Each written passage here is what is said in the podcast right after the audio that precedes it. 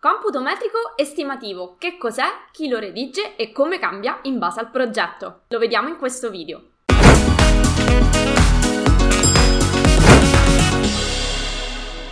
Ciao, sono Giada Capodilupo, architetto e docente Autodesk da adararchitettura.com. Insegno a tutti i progettisti come risparmiare tempo ed essere più produttivi attraverso l'apprendimento di software altamente richiesti nel mondo del lavoro. In questo video affrontiamo un tema abbastanza, anzi molto gettonato. Spesso infatti mi arrivano richieste proprio riguardo questo argomento, il computo metrico estimativo. Un po' il pane quotidiano di ogni progettista, perché non c'è progetto che si realizzi se prima non venga quantificato quantificato. Quindi il computo metrico serve, è quello strumento che ci permette a quantificare quanto verrà a costare il nostro intervento.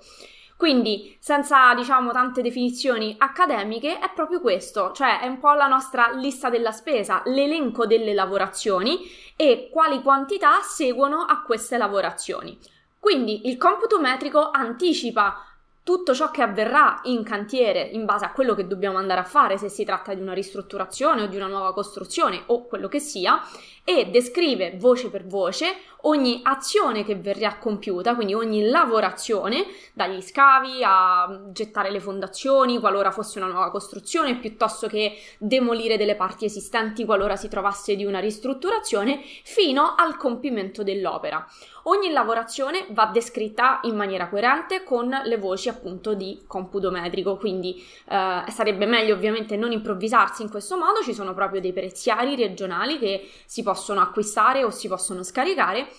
e va seguito passo passo l'iter di tutto quello che accadrà all'interno del cantiere. Accanto a ogni lavorazione va inserita la quantità, quindi ci possono essere voci a, ehm, quantificate per metro lineare, per metro quadro, per metro cubo, dipende dalla lavorazione. Per fare un esempio, tutto ciò che va a comporre per esempio le pareti, quindi intonaco, isolante, laterizio, cartongesso va a metro quadro, il metro cubo è solitamente destinato per il cemento o per le opere di massetto e i metri lineari sono per per esempio ringhiere, battiscopa, e quant'altro possa essere computato in metri lineari.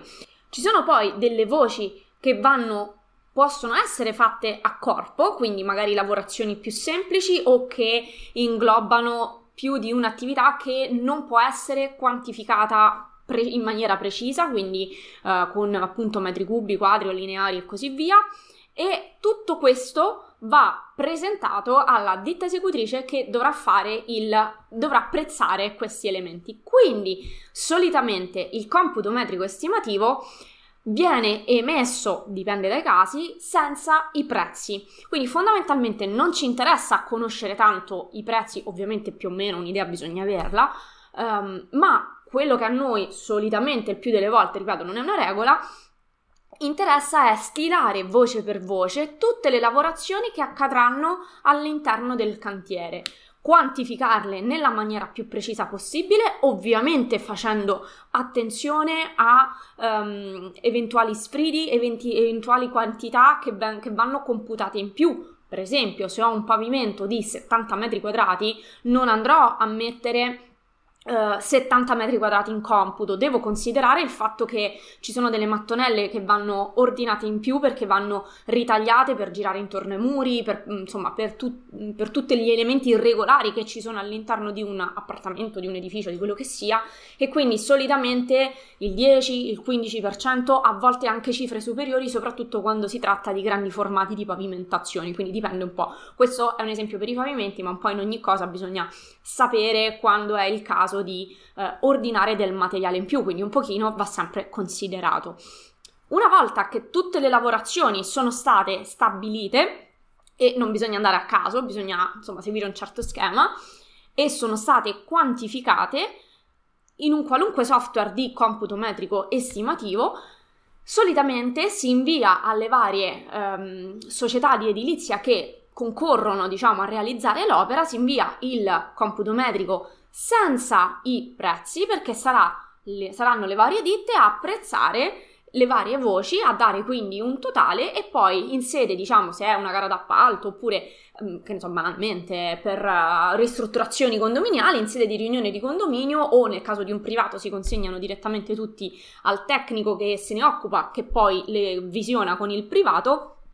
si consegnano tutti i compiti, quindi per esempio ci sono tre società di edilizia che sono state contattate per avere un preventivo, restituiscono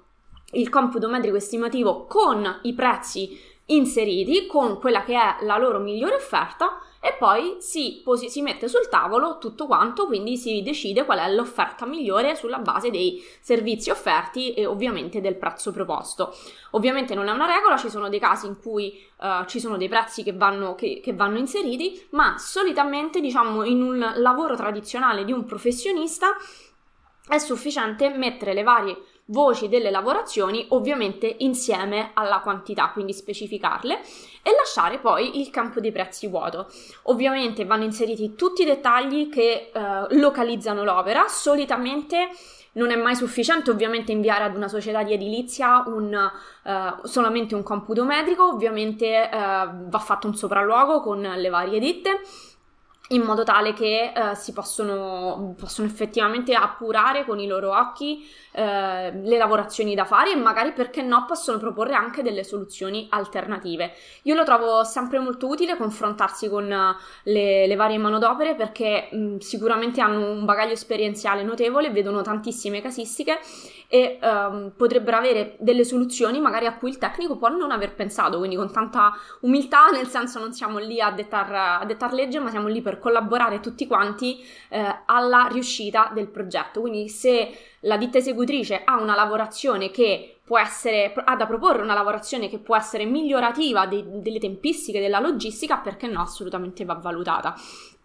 Quindi, Riepiloghiamo un attimo. Che cos'è il computo metrico estimativo? È quel documento che ci permette di quantificare lavorazione per lavorazione che cosa accade nel nostro cantiere, descrivendone ogni singola parte, quindi ogni suo step, lavora, quindi proprio la descrizione eh, di che cosa accade e quantificando o in maniera eh, proprio numerica oppure a corpo ogni singola lavorazione. Chi lo redige? Ovviamente il tecnico che solitamente si occupa anche della progettazione e della direzione lavori, non è detto che sia lo stesso tecnico ad occuparsi sia della progettazione che della direzione lavori, però sicuramente chi fa la progettazione eh, si occupa anche di redigere il computo metrico estimativo. Può sicuramente delegare a terze parti questo aspetto, ma ovviamente bisogna conoscere il progetto per poter fare il computo metrico. Quindi, se lo si delega, ovviamente va. Um, eh, va assolutamente, insomma, bisogna parlarsi. Eh, può farlo un geometra, quanto un architetto, quanto un ingegnere. L'importante è conoscere le lavorazioni e che cosa accade durante il progetto, che cosa cambia in base al progetto. Allora, in realtà il minimo comune multiplo è sempre lo stesso, cioè l'elenco di tutte la- le lavorazioni con le loro quantità. È ovvio che più il progetto è grande, più il computo metrico estimativo sarà complesso per esempio, su grandi, ehm, su grandi progetti materiale per materiale scelto per le finiture ci può essere, può essere stabilito dal, nello studio di progettazione, per esempio, un codice alfanumerico identificativo che rimanda alla scheda tecnica di quel materiale. Quindi eh, dici io voglio che questo primer piuttosto che questa guaina piuttosto che questo grass eh, abbia queste determinate catteri- caratteristiche quindi te lo metto magari in maniera sintetica nella voce di computo metrico estimativo e poi ti metto con il relativo codice scelto a fianco il, la relativa scheda tecnica del materiale che io scelgo e magari la ditta può proporne uno o quello che ho scelto io della marca che ho scelto io oppure uno di similari prestazioni, quindi può fare una controproposta. È ovvio che ai vari gradi di complessità tutto questo va, va mano a mano crescendo, però in una ristrutturazione, in una nuova costruzione, diciamo bene o male um, ordinaria, quindi con cui ci si trova a, uh, a dover affrontare ogni progettista più o meno quotidianamente, delle volte non è necessario arrivare a questo livello di definizione, magari addirittura il computo metrico può essere diviso in base ai SAL, cioè, ovviamente ci sono tantissime cose che vanno valutate, e però diciamo nella quotidiana amministrazione di opere medio-piccole che può tranquillamente portare avanti un progettista, due, insomma un team di due o tre progettisti da soli, È sufficiente un unico computo metrico estimativo che comprenda tutte le voci, non necessariamente ci può essere un rimando a delle schede tecniche o, o magari sì, solo per alcune, la, per alcune scelte piuttosto che altre, quindi magari solo per la pavimentazione e non è necessario un livello di complessità maggiore. L'importante è che tutte le opere siano elencate, preferibilmente nella, nel giusto ordine, quindi si parte da se ci sono demolizioni, poi nuove costruzioni di fondazioni, nuove costruzioni di a mano a mano proprio segue, diciamo, il computo metrico dovrebbe seguire anche proprio l'iter progettuale fino in, alle finiture, quindi diciamo inizia con le demolizioni se ce ne sono, con la costruzione di fondazioni, per esempio, se ci sono, e termina con le finiture.